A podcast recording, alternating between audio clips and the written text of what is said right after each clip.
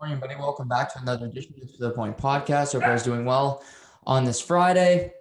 And of course, as we start the podcast, we hear the To the Point mascot Dirk just start to bark. So that that bodes well for the show today. But a lot to dive into today. Um, obviously, there's games last night which we will touch on, but some big headlines from around the world of sports as well.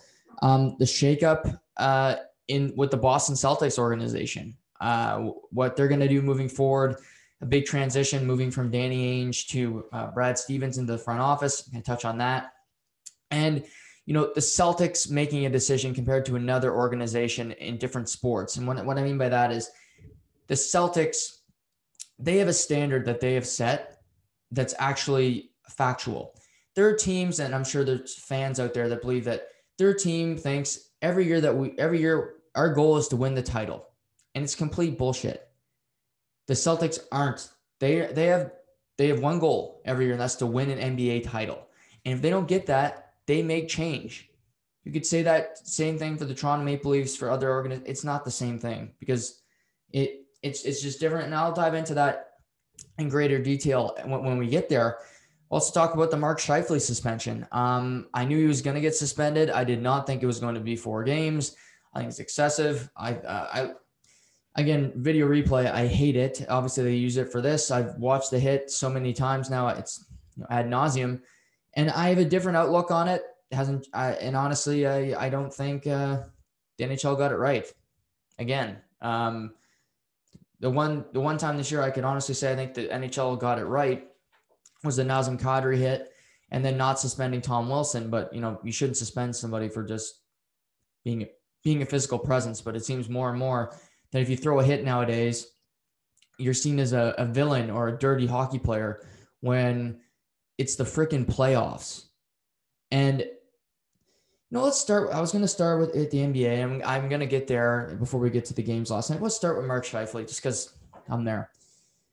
Um, so I'm waiting last night. I get back from work. I'm talking to my dad about it, and he goes, "You think we'll hear?" I said, "Yeah, probably tonight." They usually announce it during the games, so they announce it just after the start of the Islanders Bruins uh, 8:30 start last night, and I see four games, and it it stunned me. You know, I thought two games. Uh, it was late, 50 seconds left in in, in the game, so you, you get a five minute charging major. So that would mean okay, you miss one game. It's the playoffs. You add another one. That's two games. That's time served, if you ask me. And um, but four. I mean, this is lowering the boom on you know a player that is not a dirty hockey player, and this was just for the for the record, not a dirty play. Jake Evans sees the puck and he's going to net. He does exactly the right thing until he keeps his head down. Now, I don't know what you can do as a defender when somebody has their head down and you try to hit them. Because guess what? They're in a vulnerable position. And something we see all the time now is defensemen, when they're on their side and they see a guy coming, what do they do? They turn. And it's a blindside hit. And it, people say, well, that was a dirty check. It was a check from behind. No, it was not. It was a player changing their body position at the last second so that they can either draw a penalty or it makes the attacker look villainous in the, in this case because they uh, they had a physical presence on the play. And Jake Evans, you're trying to score a goal. You're trying to tuck that one home. Mark Scheifele, did he beeline it from his own zone? No doubt. It was a charge. But are we going to teach our kids, you know, the future players of the game? Uh, you know what? On that play, yeah, just mail it in. You know, let him let him put the goal home. It's a one goal hockey game. And to set a precedent to the future kids of this game, okay, when, when a guy's real close to the net and you can you can hit him to stop him from scoring a goal, or you can just let him, you know, poke it home, just let him score. Just give him the space and uh, yeah, just let him have it. Like that that's what we're teaching our future kids of the game. Well, how soft can we make hockey? We're seeing a shift where, you know, concussions, head injuries, they should be t- talked about openly because it's a serious issue. Of course, concussion, CTE, it's it's an ongoing problem, but but here's just the facts of life. Good show. If you've never seen it. Concussions, head trauma is going to be in sports forever because just black and white, it's a physical combat sport. You don't sign up to play checkers thinking you're going to get a concussion. You sign up to play hockey, you know the risks. Careers are ended. When you play football, when you play hockey, when you play rugby, you know there's a risk. You know it. When you play in the NFL, you know that maybe your knee isn't going to be very good when you're done as a running back because you can blow it out two to three times. In this case, I don't know what Mark Scheifele can do. Was he full tilt uh, Wednesday night? Yeah. He went after Ben Chiarot. He clearly was pissed off. The team was terrible. And, but I, I disagree with the suspension again. Four games in the playoffs. Okay, if you suspend him four games regular season, fine. So what this tells me is that this hit is four games in the playoffs. I double everything that I see in the playoffs. This is at least an eight to 10 game suspension in the regular season. Like, are you crazy? Like, what would have Tom Wilson gotten for this hit? He'd be out of the damn league. You know, I, I really like Ray Ferraro, but he compared this hit to the Raffi Torres one, and I completely disagree. Raffi Torres targets the head every time he hits somebody. He was a dirty player, if you ask me. He's similar to Matt Cooke, who I have no respect for. Um, this was the for the point of contact was not the head. And seeing was it a scary play? Of course, Jake Evans went flying. But another thing that has to be ratified in in life and in sports is you judge something based on the injury or how it looked after the fact. If Jake Evans gets up and walks that off, is there a suspension? To me, there, there isn't. If he gets up and he's fine, he's you know doing a jig, there's no suspension there. But because he's laying on the ice for a period of time and there's a stretcher, you feel pressure to suspend him on the play. If there's no injury, then you look at Tom Wilson, the incident this, this year with the Rangers. Panarin didn't get hurt on the play. Buchnevich did not get hurt on the play, quote unquote. So I think that helped him avoid a suspension. When he hit Oskar Sundqvist across the middle, he was injured. When Nazem Kadri laid his hit in the first round, there was an injury on the play. That makes it look worse. And uh, it's this could be a, a, potential dagger for the Winnipeg Jets. Do they still have a better team than the Montreal Canadiens on paper? Yes. You know, if they get Paul Stastny didn't play game one, but if he can come back, you don't have Mark Scheifele, you put Stastny in at center. You still have Pierre-Luc Dubois. You still have Adam Lowry, the horse. You got Blake Wheeler, Kyle Connor, Andrew Copp your depth at forward is is there. And uh, looking at the back end, you you just you expect Josh Morrissey to not be just a complete and utter failure like he was in game one. You expect Neal Pionk to play like he did this regular season, where he was a key cog in that machine. But Mark Scheifele is is Winnipeg's best player, and he's one of the best players in the world. That's not an easy one to make up. I mean, Montreal, we've t- I've talked about it for weeks. They don't have a superstar player. They just every line contributes. You can throw Suzuki out there. He scores in game one. KK scores in game one. Eric Staal on the fourth line scores in game one. Brendan Gallagher scores on the power play. That's three different lines that scored a goal and then a power play goal. That's how they win games. They don't say, okay, it's Suzuki or bust tonight.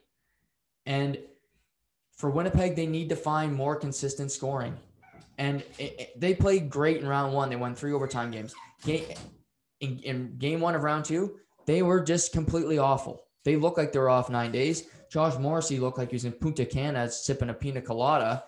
And, you know, Hellebuyck wasn't great either. But you need to see a, this is a huge opportunity. And this is why you trade for a guy like Pierre Luc Dubois. Pierre Luc Dubois was traded for to be a horse in the playoffs. He was a horse for Columbus last year. He needs to step up here. he needs to be the man. Scheifele's out. He's not eligible to come back until at least game six. At this point, there would be no game six because Montreal's ahead. Game two tonight, Dubois, you need to be more creative. Nick Ehlers, Kyle Connor. I think Nick Ehlers has been great. Kyle Connor, be more effective. Be heavier on the boards. Don't be as soft as you have as you were in game one. And just a more of a liability, you know, just be more active defensively. I think you see Montreal's forwards do a way better job than people give them credit for at just being available defensively. Eric Staal in round one. Brendan Gallagher, people can hate him. He's he's good at getting back. He's a good back checker. You know, I don't I don't really care if people don't like him or not. He's an effective hockey player. Um, Corey Perry, you're telling me this guy doesn't care? This guy couldn't get a, couldn't get a job from the Toronto Maple Leafs in the offseason. Now he's playing great in the postseason again for the Montreal Canadiens. So for Winnipeg, I, I look at Pierre Luc Dubois, it's on you. Adam Lowry, Adam Lowry's going to do his thing. Adam Lowry's going to play hard every night. You saw him in game one. He almost tried to get them back in the game, scores a shorthanded goal. The guy's going to be a horse because that's just what he is. He's an effective player. But if Stastny come back, Dubois, you need those top two lines to be efficient, get some goal scoring. And for Hellebuyck, you had a stinker in game one, but Price led in three goals and you still lost. So he's going to have to steal some games in the second round. He's going to have to be better than Price for, for a number of games here. Connor Hellebuyck has to be a difference maker. And he won a Vezina last year. Carey Price was just awful in, in the regular season. Hellebuyck has the potential. He has all the ability to outplay Carey Price. Now, will he? That remains to be seen. But um, I think he's going to have to steal a number of at least one, maybe two games in this series because Montreal has confidence. Are they better than the Toronto Maple Leafs on paper? No, but they beat them. Are they better than the Winnipeg Jets on paper? No, but they beat them in game one and they're three games away from beating them in round two. And that, that it just sometimes is about momentum. Was were the Dallas Stars better than the Colorado Avalanche? No. Were the Dallas Stars better than the Vegas Golden Knights last year? No. But they got to the Stanley Cup final. Sometimes it's just about momentum and a team gelling together. And who Montreal, who knows? You know, they have that clearly they have that belief. I think they play for each other very well. And you know, Winnipeg's gonna have to adopt some of that if they want to to get back in the series and and eventually win it. But I don't agree with the suspension, and, and it's it came at me as a big surprise to see Mark Scheifele um, suspended for for uh, four games. So he's only eligible to return in Game Six, and we'll have to wait and see if this was you know, Game One was Mark Scheifele's last game of the of, of the season. Um, we're gonna get back to hockey, but I'm gonna pivot to basketball because last night it was a it was a big night, but it really the the nightcap was, was the was the game to watch where the Los Angeles Lakers winning this championship last year in the NBA bubble, LeBron James winning a title with his third different franchise, winning uh, one in Cleveland, two in Miami, and then his fourth one with the Los Angeles Lakers last year. Come, coming into this year, they added, you know, they added Marc Gasol, they added Dennis Schroeder. They added Wesley Matthews, adding to you know him and Anthony Davis, and you know they're just plethora of talent that they won a championship with last year.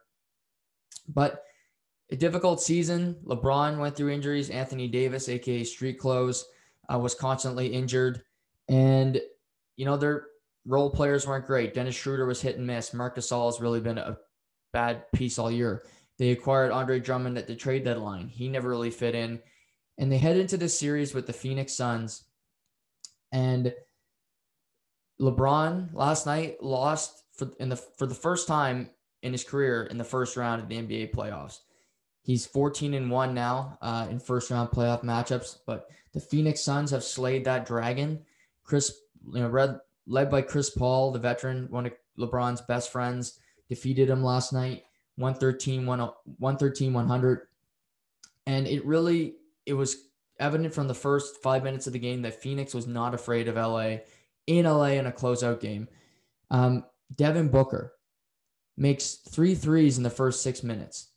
This guy's in his sixth career playoff game. He's just green to this, you know, to the to the playoffs. And last night he scores 47 points, eight for 10 from three point range. That is called an ice cold killer in an elimination game, your sixth playoff game you've ever had in Staples Center, playing against LeBron James, the best player of his era, and you just go out there and whoop his ass. He had a great series. Four of the six games, he scored over 30 points. He's he's just such a great mid-range scorer, and he's only a 33% three-point shooter on the season. Last night shoots 80%, just couldn't be stopped. He also in the first five minutes, Jae Crowder, you know, former teammate of LeBron. They've been jarring with each other the entire series with Crowder being on the Miami Heat last year, who LeBron beat in the NBA Finals. He goes six for 10 from three point range last night, 18 points, and makes uh, two of them in the first four minutes. Both led to timeouts by the Lakers on the floor. But I, you know, the narrative was Anthony Davis was he going to play? AKA street clothes, as Charles Barkley uh, nicknamed him on Inside the NBA the other night. He did play. First five minutes, he was on the floor, but about the five minute mark, he jumped in the air attempting to block a shot. And when he landed, he grabbed his groin immediately and uh, went to the bench. And he did not play another minute. He played five minutes, getting an assist and a rebound on the night. And that was it. You know, LeBron played played some big minutes, played 43 minutes, getting you know 29 points, seven rebounds, nine assists, but it was for naught. The game turned out to be 113 100 113 100, but it was never that close. Uh, Phoenix played a lot of reserves down the stretch. The Lakers played you know their starters deep into the game, but Phoenix was in total control from the jump. And you know Dennis Schroeder did score 20 last night, and you saw decent performances from a few other players, but it just wasn't enough. And I'm not calling it the end of an era. LeBron's 36 years old. He's played more minutes than anybody in almost in NBA history. He's getting there. But this is the first year where I can really say that I didn't see LeBron James of old. He's he, well, he did look old, but not the LeBron James of, you know, in Miami or in Cleveland where he could win a series, especially a first round series without a second superstar. He beat the um, he beat the Indiana Pacers. He beat the Boston Celtics without Kyrie Irving a, a number of years back, without Kevin Love. He couldn't do it here. The Phoenix Suns were too much. And also, he just didn't bring that much to the table. The Lakers are best when Anthony Davis is driving the offense. He's younger. He should. You know, LeBron's 36 years old. He shouldn't be the one having to carry that weight all the time. But Davis just being such a health hazard, it seems like he LeBron has to take that all on his shoulders and it just didn't happen. Now, I'm not saying LeBron James is done. He's 36. He'll be back next season. He's still under contract with the Lakers, and I'm sure he'll, you know, he'll they'll be a favorite to to win the title. I mean, it's LeBron James, and you know the the odds makers will will uh, place a good bet for the Lakers. But I, you're starting to see father time. He's been a guy who's played so many minutes, been in so many finals, and but through all of that, he's had hardly any injuries. He likes to play a lot of minutes, and it might be catching up with him. And he's, you know, Tom Brady's 43, and he's only had one injured season where he missed the entire thing. But Le- LeBron has so much wear and tear. You have to go through four rounds every year to get to a finals. Even when you're losing in the finals, it, it's debilitating. And for his legacy, this is honestly better than losing in another finals because you know the argument between him and Michael Jordan is well Michael Jordan is 6 and 0 in the NBA finals. Just for the record, Michael Jordan has lost 3 times in the first round including twice being swept. Um, so, you know, these two are very different players. Uh, I LeBron, I, am much again Jordan's the, the, the best to me, but you know, you got Kobe Bryant in there. I think you got to still got to put Tim Duncan up very high on that list. Um, you can make your own list, but I, um, but it, Le- LeBron's right there. But for his overall legacy, I think this helps him losing in the first round and you know losing in the finals to Brooklyn, which I think would have happened. But this is obviously going to be a big offseason for the LA Lakers. You got Dennis Schroeder, who's a UFA. Andre Drummond can walk. Kyle Kuzma's a guy who's under contract, but sure Lakers fans would love to see him move on. He's got two points last night, averaged six points a game for the series, was re- really a no show, and plays little to no defense. So when he's not scoring, he's he's not very effective on the floor. And for Anthony Davis, it's all about health. You know, is he great? He's the top 10 player when he's on the floor. But being on the floor is the main objective. You know, the best ability is availability. It's the oldest cliche in sports, but guess what? It holds up throughout all the years, all the ages of of sports. And for Anthony Davis, he wasn't there. And him being a younger guy, being 28 years old, you need to be on the floor. LeBron at 36, and then you have a bunch of guys that are really underachieving, not confident shooting the, the ball. They shot as a team below 33% from three. You're not going to beat anybody. And, you know, this really was the coming out party for Devin Booker. I think it solidified him as a superstar. When you have a closeout game on the road and you put up 47 points and you only miss two three pointers, that's sending a message that you're here to stay. And, you know, this is your league now. And, I, I, LeBron clearly a lot of respect for him. He signed him a jersey after the game. These two have a lot of mutual respect. But Devin Booker is a guy that can shoot the ball like no other. We've seen him get 60 point games in the regular season. He's a he's a guy that can drop 50. So with with Chris Paul, they got to hope he can stay healthy. But Phoenix is a number two seed, the second best record in the West for a reason, and they're moving on. And prior to the Lakers losing, they we saw the Denver Nuggets uh, dispatch of the Portland Trailblazers in six games. Um, it was Damian Lillard in game five who really kept his team alive. He got 55 points, made six threes in the two overtimes um, with 10 assists, and didn't get a lot of help from CJ McCollum or uh, Nurkic or anybody at that time frame. He couldn't get anybody to help him get a bucket. And last night, Portland started off well. They got they got a lead. Um, Lillard wasn't shooting the ball well, but we saw Nurkic was effective, McCollum, um, even Carmelo Anthony. But it was Nikola Jokic in the third quarter, and Denver did not want to play another, did not want to play a game seven at home. And Nurkic uh, scored 23 points in the third quarter. He, you know, had a had a big game, getting uh, 30 38 for the night, but 23 points in the third quarter alone and the Nuggets ended up getting a big performance from Monte Morris. He's their he's the Denver Nuggets Jordan Clarkson who plays for the Utah Jazz. He's a guy that can drop 24 on a given night. He can be so effective as a six man. That's what Morris was in this series. He averaged 23 he uh, averaged 18 points off the bench. Last night he gets 21 points, 9 assists. You had JaMychal Green, a backup center who had 10 points, 9 rebounds, who was uh, grabbing boards for the Sun uh, for the Nuggets. And the Nuggets go back to the second round for the third time in the last four years. It's a franchise that's been winning. You know, they got Nikola Jokic, who's going to be the MVP this year. Jamal Murray's a promising guard, but really, impre- really impressive that they win this series without Jamal Murray. Uh, he was really their superstar in the bubble last year when they beat beat the Jazz and beat the Clippers in, in seven games before falling to the Lakers. But he took a step. You know, the guy from Stratford, Ontario, really showing himself to be a superstar. He blows out his knee. And yeah, they're the three seed, but they come in a slight underdog and they still find a way to win this series. Nikola Jokic averaging uh, in five games, he had over 35 points. The one game he had 16 where they, they got blown out in game four, but he was fantastic. And it's just been great performances. Michael Porter Jr. last night had 17 of the Nuggets' first 20 points. Like I said, Monte Morris, uh, some big games from Austin Rivers, uh, who shot the three ball really well, shooting over 40% for the series. And just guys contributing. Campazzo, who's in the starting lineup now for the injured, uh, aforementioned Jamal Murray.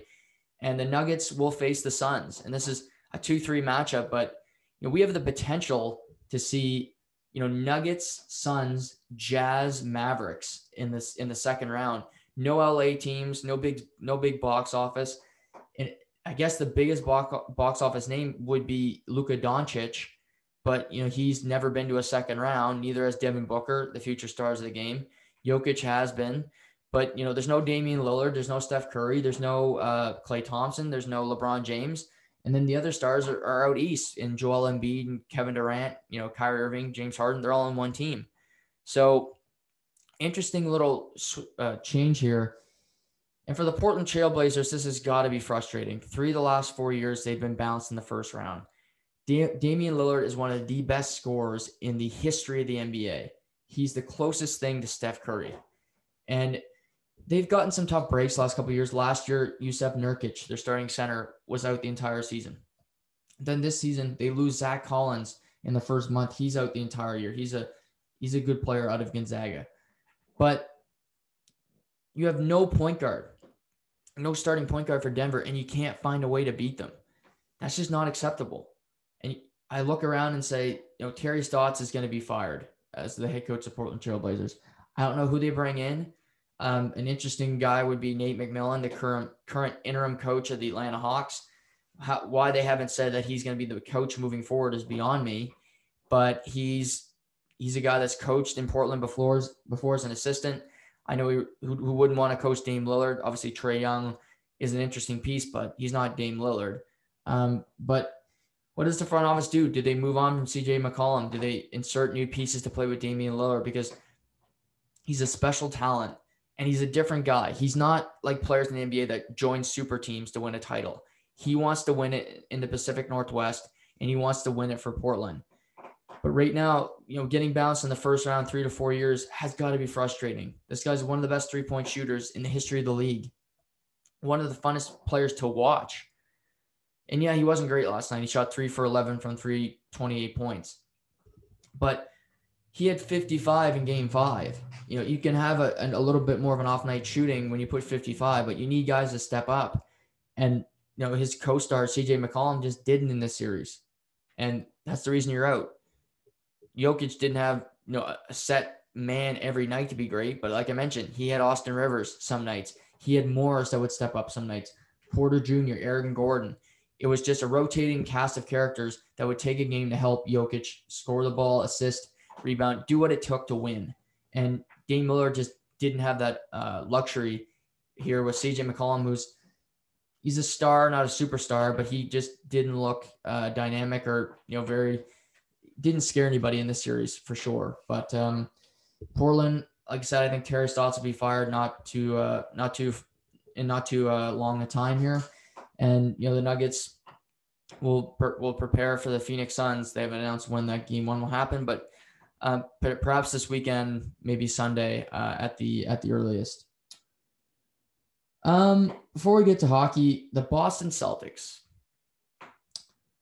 They made the conference finals three of the last four years, and this year it was really a disaster. You know, they cut Gordon Hayward; he goes back to Charlotte.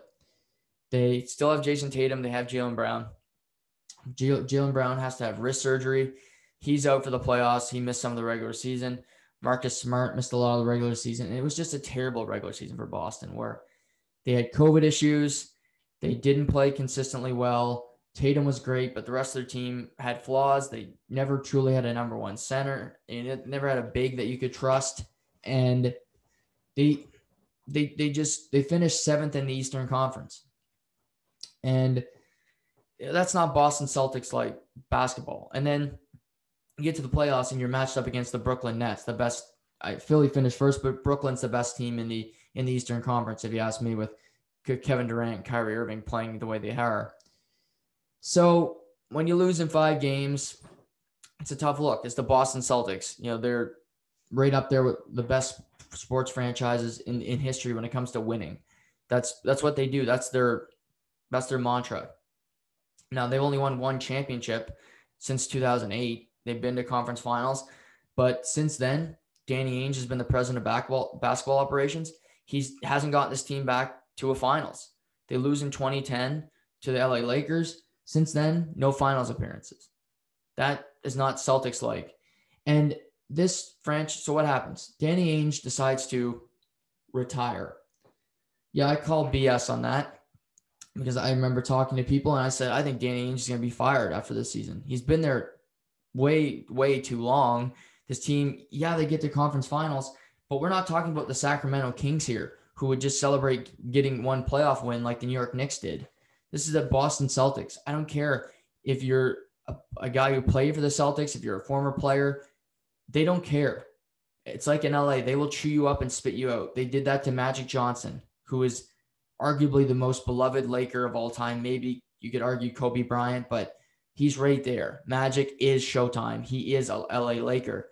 Danny Ainge you know, wasn't the player that Magic Johnson was, but he's alumni, and the Celtics aren't afraid to dispatch of alumni that aren't getting the job done. And I think saying that he's retiring, mutually agreeing to part ways, is a nice way of just saying, yeah, we're ready to move on from you, Danny. You you haven't got it done for us in a long time. And it's already being reported that he could be joining the Utah Jazz potentially in the future to maybe not be a president, but be part of their front office. So that would mean he's not retiring. That would mean Boston really wanted to move on, and you know he got out the side door uh, instead of you know them shoving him through the back door. So with him moving on, there's a there's a space in the front office. So I'm saying, well, who's going to take over? And the big shock after that, you know, Chris Mannix reports from Sports Illustrated that current head coach, he's been the head coach eight years, Brad Stevens, is leaving, is is not the head coach anymore. He's joining the front office. He's going to be president of basketball operations. This is even more surprising because Brad Stevens is one of the most gifted young coaches in the game. He's only 44 years old. So it's not like he's coached for a while and he's like Phil Jackson. You want to pivot into into management where because coaching can be a grind. But he said he's burnt out from coaching and wants a new challenge. And uh, he's never been a front office executive. He's a great coach.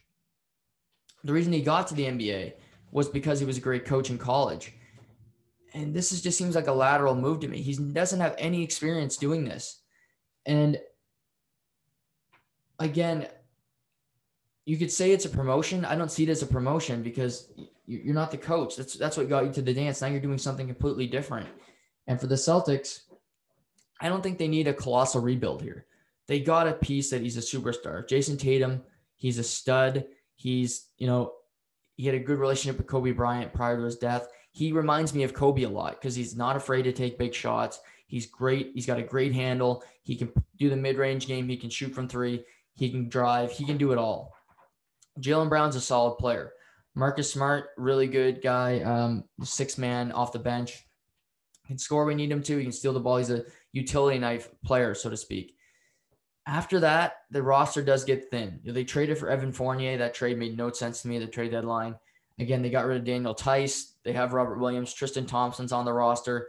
But I'd say after those three players, it does get thin. The role players are not great.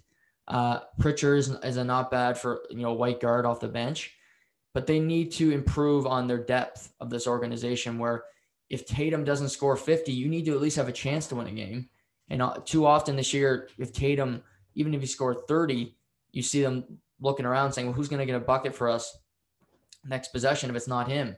And, but I do think they have three key building blocks in place. You just need to surround that talent with some good depth and, and some pieces that can help you succeed.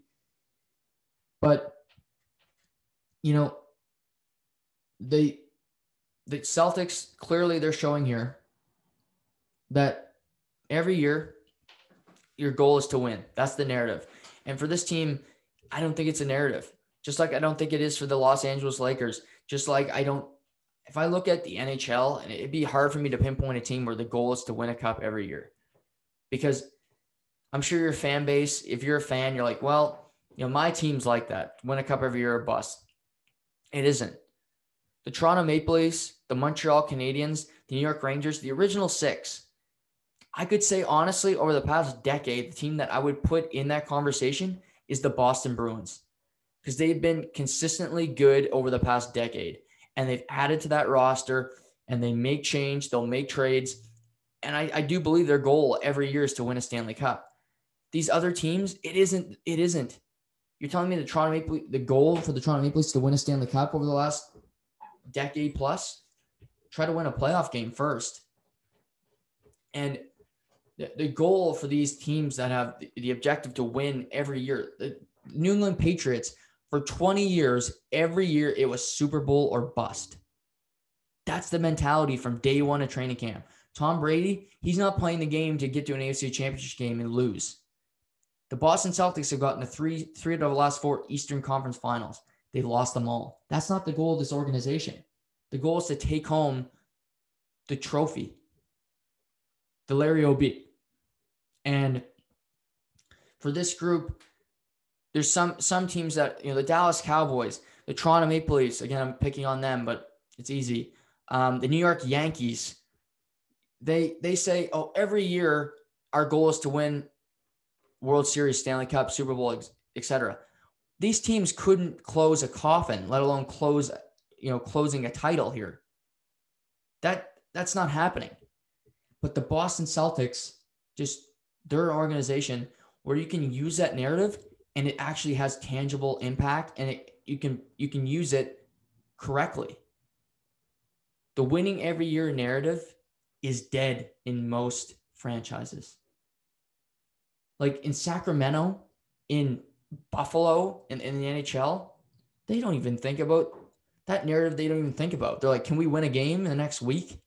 The Baltimore Orioles right now in the Major League Baseball, they're like, holy shit, we won two games against the Twins this week. They're not, oh, we got to win every year. No. I'm sure the Yankees fans won't like that I said that, but won one. Cha- When's the last time they won? Oh, 2009. Yeah. Is it 2009?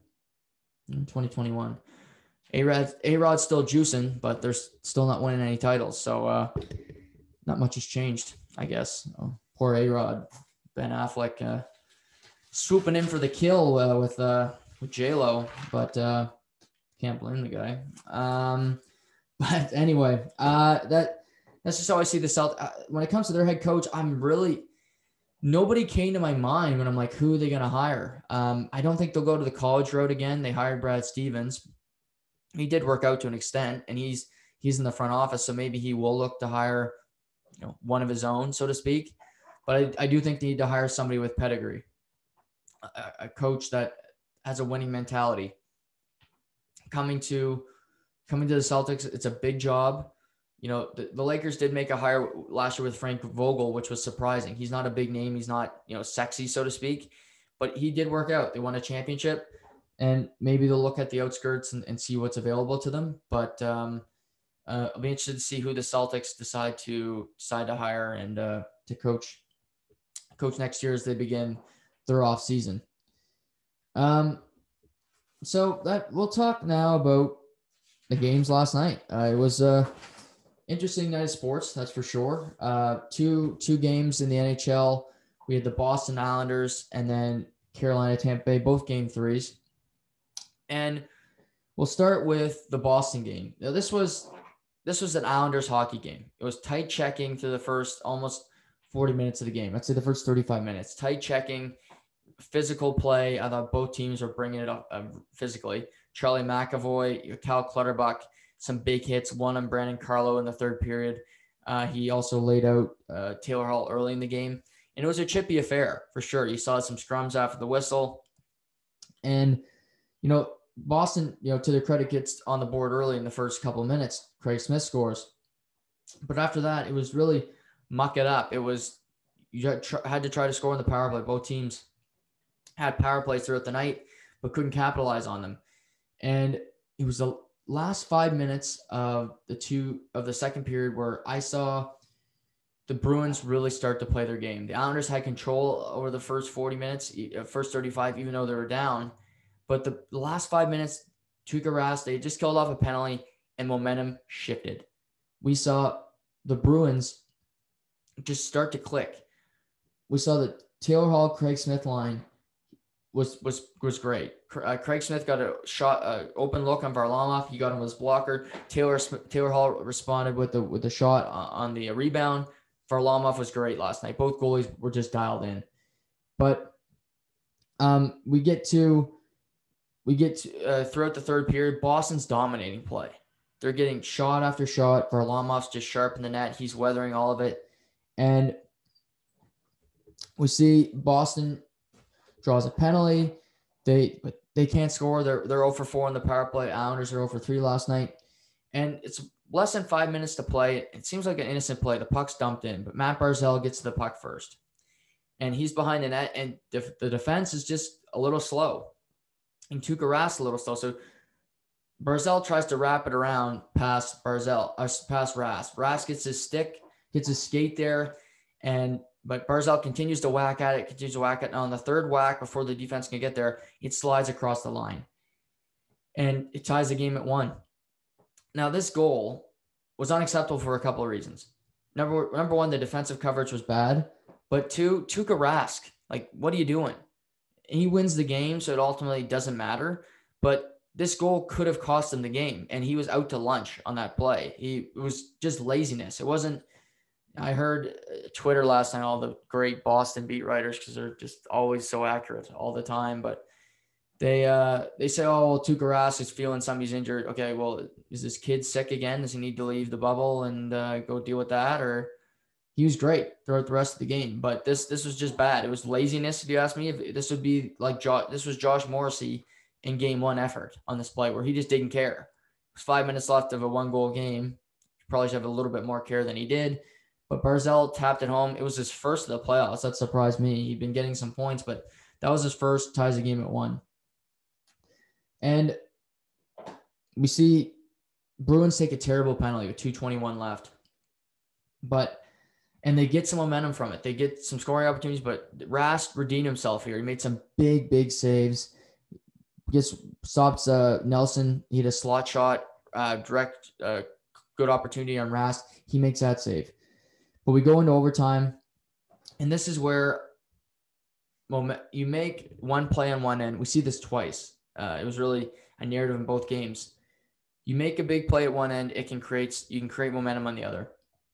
So two minutes and eight seconds into overtime, Rask makes a huge save on Barzal and tight, and then who follows? Uh, sorry, Eberle gets a shot, and then Barzal follows him. He's in tight. He's from me to the computer away, and Barzal just gets stopped by the glove of Rask. It was a major, major save. It looked like it was going to be the end of the game. Barzal was feeling it at that point but Rask makes the save. Then two minutes later, Bruins win a defensive draw. McAvoy just decides to bring the puck up the ice. He's carrying the puck and he drops drops the puck to Marchand as he enters the zone. Marchand skating along the boards just past the faceoff dot, and he fires the puck cross ice. It nicks the shoulder of Semyon Varlamov and beats him, and it goes upstairs to score a goal. Boston wins on the road two to one. It's Marchand's fifth of the Stanley Cup playoffs and his second overtime winner. He got the, the game two overtime winner uh, in in Washington, and huge win for Boston. It was a game in the first 35 minutes. Like I said, I think the Islanders were the better team. The last 25, it, was Bruins playing the way they wanted to play. But to get a win on the road in that building, they get past Varlamov, who was great last night. And, you know, Brad Marchand continues to score big goals. This guy has turned himself into a superstar in this league. He's not licking, he's not kissing, giving each other, giving guys hickeys anymore. This guy just cares about winning. It's so clear. And it's a tough break. Varlamov would want this goal back. I know it. it. Yeah, it's it's a great shot. Don't get me wrong. But Varlamov, it's cross ice. Marchand's along the boards, and that just can't go in point blank. Um, he'll, he'll look at the tape today and say, oh, I should have had that one. 10 times out of 10, he should have had that one. But, you know, what can you do? Um, for the Islanders, game four Saturday at, at 8 o'clock start. They need to win that game. They can't go back to Boston being down 3 1. I think that, that would seal it for them. They're not a team that can come back. They need to at least be square. They did that with Pittsburgh. They they won uh, game four and they went from there. I, I think if they win game four, it's a series. If Boston wins game four, I wouldn't be surprised to see them wrap it up in five, dispatch of the Islanders. But again, this was a one goal game, goes into overtime. The Islanders lose their first overtime game of the Stanley Cup playoffs. They were 3 0 uh, prior to last night. But Marchand continues to deliver and be a, a clutch performer for the Boston Bruins. In the second game of the night, it was Carolina at Tampa Bay and it was the most free flowing game of the series so far. The first two games were two one wins for Tampa, where I thought they really clogged up the neutral zone. They didn't allow a lot of creative opportunities, and that did kind of hamper their top line. But we saw Cirelli, Stamkos, Killorn really contribute, and um, but and they were able to to limit Aho Svechnikov's effectiveness. They didn't have time to move out there, and ultimately they scored two goals in the first two games. Now into last night, they did make one big shift. Peter Mrazek was the starting goalie for the Carolina Hurricanes. Prior to last night, it was Alex Nedeljkovic, who yesterday was nominated for the Calder Trophy for Rookie of the Year alongside Jason Robertson of the Dallas Stars and Kirill Kaprizov of the Minnesota Wild. But Mrazek has been in Carolina for a number of years. He's been in these playoff games, and to to their to Rob Brind'Amour's credit, which you shouldn't be surprised him making a good coaching decision, it paid off for him last night. Um, we see uh, we see a close game throughout throughout the night. It, it's it's really close, but in the second period, it was it was Carolina. It, it was it really was Carolina to uh, Carolina who found their success. Two five on five goals. Svechnikov's heading into the zone. Hedman breaks up the puck. He's chipping at it, but Svechnikov finds it. He drops the puck into a streaking Brett Pesce, who takes a takes a hard slap shot, goes through the legs of Svechnikov, and beats Andrei Vasilevskiy over the shoulder. That opens the scoring, and this was pivotal moment all night. The defensemen of Carolina have to help them create offense, and they did last night. Pesce scores a goal. We'll see what happens on on their other um, scoring opportunities.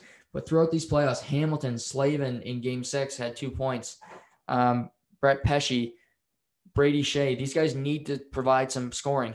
They didn't have Vincent Trocheck last night. He's injured, likely done for the series. They don't have Nieder, Nino Niederreiter. He's likely done for the series.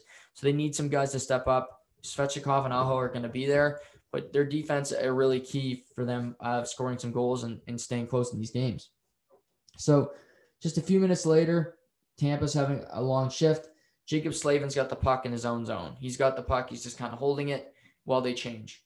While there's a change, he fires the puck up the ice to Teuvo Teravainen. He tips the puck from the faceoff dot onto the tape of um, Sebastian Aho as he enters the zone. So he catches the puck on his backhand as he crosses the blue line to stay onside. He goes in on a breakaway, beats Vasilevskiy five hole, makes it two nothing. I didn't do the play justice there. It was beauty, just slaving. Literally, it's on Teravainen's stick for half a second. He tips it onto the tape, tape to tape of Aho on the backhand. He goes streaking in through the five hole. And this was, this is your Carolina, Slavin, Pesce, these guys, this is who drives them. And Aho, again, we'll talk about clutch players and what he is, but this was one of them. They get a 2 nothing lead. They got the momentum, but Carolina, they, they wanted to lose at points in this game. They take a stupid penalty. And the Tampa power play continues to hurt people. Um, they set it up. They got possession. They got zone time. Stamkos got the puck in his office. He fires the puck cross ice to Kucherov, who likes to stand on the right side near near the goal, uh, just above the goal line. He gets the puck. It's on his stick. It's on his stick for half a second. He fires it to Point alone in front, and he beats Mrazek two one. It's six. It's points six goal to the Stanley Cup playoffs, and he, he cuts the lead in half. We then go uh, before the end of the third period. Brady Skjei takes a hooking penalty where he's dead tired on a shift. He um, he hooks he hooks Kucherov. So then Stamkos on another power play. Stamkos takes uh, takes a shot. Kucherov grabs the puck, but he instead of shooting the puck again, he's so creative. He passes to Killorn alone in, in the slot in front. He beats Mrazek. It's two two. Tampa Bay two for two on the power play, and after Carolina scores two five and five goals, it was the power play, just the penalties killing Carolina as we head into the third period. Um, and it was a tight game down the stretch. Um, we did see Slavin, Pesce, they start to jump in, creating some offensive zone opportunities. But it was really, this was the, the turning point of the game because this game also went to overtime where to start overtime, Tampa had a power play. And we saw Point, Stamkos, Killorn all in the same shift get a great A opportunity. Point was in the slot. He got stopped by the blocker Mrazek. Then Stamkos shot it from his office. Mrazek got a piece of it with the blocker, went over the net. Killorn, another slot opportunity, makes a save, freezes the puck. And they kept going with this momentum. And Kucherov and Point were on the ice for over a minute. Offensive zone time. Carolina's dead tired. They're D on a shift for a minute and a half. But the end of the shift, Nikita Kucherov is a really stupid play.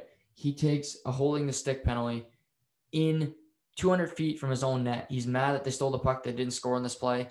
And he, he had a good game power play wise, but in this series, he has not been that great. And this is just stupid plays that he does make. He takes a stupid penalty. And on the power play, Carolina not successful to this point, but such a cost on the boards. Aho is is down below the goal line. He pops up on the play to the top of the circle. He lets a puck go. It beats beats Vasilevskiy over the blocker, off the post and in. And Carolina wins the game on the road, three to two, makes the series two to one. Now, Kucherov deserves to be buried for this. It was a selfish penalty. He didn't score in the play. Clearly, you know, they, he was frustrated that he didn't, but he cost his team the game. You know, you you had all the momentum in overtime. Carolina was on their heels. You give them a power play and credit Sebastian Aho. Last week when I talked about them winning against Nashville, this guy is a clutch performer. This guy is money. He's you can take you can have your Mitch Marners, you can have these guys that make all this money. I'll take a guy that I know is going to be clutch in the playoffs. This guy's been doing it for Carolina. He did it again last night. Two goal performance. Andrei Svechnikov had a had a two point performance. Peter Mrazek played the, one of the best games of his career. You lose last night, the series is over. Who knows now? Yeah, game four is Saturday afternoon, and it's in Tampa Bay. But Carolina's feeling the momentum now. They're confident. Sebastian Aho, these guys know they can score on Vasilevskiy. They had two goals in their first two games. They had three last night. So Tampa, I'm sure they feel like they should have won that game. And you know what? They probably should have. But Carolina outplayed Tampa in games one and game two, and they lost both. So it's turnabout fair play. I'll be interested to see the style of play that we see in game in game four. Because I thought early it favored Carolina, but Tampa can also play that free flowing game. They, they just can play that shutdown style. When you see guys like Aho, Svechnikov start to become creative offensively, they don't want that. They want to keep the game simple. And you have guys, you know, playing defense like Cernak, Luke Schenn, um, Hedman to an extent, McDonagh. These guys are not, you know, jump up in the play defensemen. They're guys that are really sound defensively. They're going to make the right play nine times out of 10. And I think that's something Tampa will look to get back to in game four. For Carolina, don't take stupid penalties. Because really, five on five, Tampa was not that creative. You take two penalties in the sec in the second period towards the end of it, Tampa ties the game, and you have to you have to go into overtime, barely squeak out a, a win. If you don't take those penalties, I think Carolina wins the game in, in regulation, and you know there's way less stress on Carolina. But Aho continues to deliver for this team good coaching from Rob Brind'Amour going to Mrazek. Now that doesn't mean Alex Nedeljkovic is not the future in net. I think he is. Uh, he's he's not, he's young. He's not young. I mean, he's not young. He's young, but not too young. He's 25 years old as a goaltender. He's paid his dues down in Charlotte with the Checkers. You know, nominated for the Calder Trophy. But on a given night, you go to the guy you think gives you the best opportunity to win. And last night was Peter Mrazek. We've seen teams do that throughout. Barry Trotz has gone from Sorokin to Varlamov a number of times and we'll we'll see where the chips fall where they may in the series. But interesting game four tomorrow afternoon, five o'clock start between Carolina and Tampa Bay. Tonight, we I mentioned Winnipeg, Montreal, no Mark Scheifele, but we'll see how those lines shake up. And then the nightcap, we have Vegas, at, sorry, Colorado at Vegas, game three. And you know, there's must wins, and but of the series so far, this is the biggest must win because you're playing Colorado. Vegas, you're a really good team. Marc Andre Fleury is nominated for the Vezina, Probably has a good chance to win it. Max Pacioretty's had a special year. If you lose tonight, it's bleeping over. You probably won't be going back to Colorado. It should be so defeated. Colorado got outplayed in game two. They still found a way to win. I think they'll come out and play better tonight. But there's just something about Vegas. They're too good of a team to go down 3 0 to Colorado. Because if they go down 3 0 to Colorado, I don't think a team has a hope in hell of even competing with the Avalanche. Mean, you got MacKinnon, you got Makar, Landeskog, Granton, and this team is stacked. But I think Fleury will play well tonight. Um, I think you'll see Pacioretty start to score more, uh, create more offensively. You'll see the Marchessault, Smith line really start to dance and, and create some uh, high-end scoring opportunities. So I'll take the Vegas Golden Knights to win at home tonight to make it a 2-1 series and make it a little more more interesting.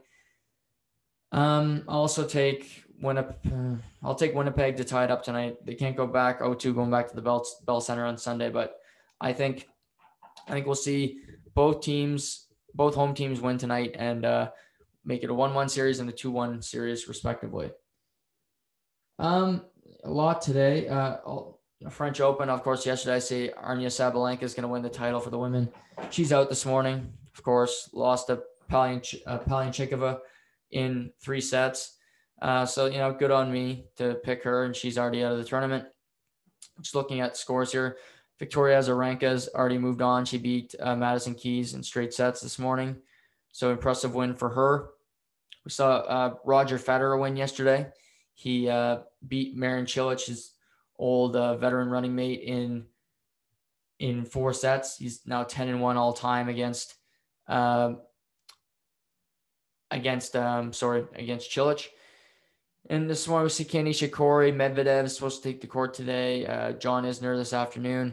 Serena Williams is also uh, slated to f- face Danielle Collins of the United States uh, this afternoon.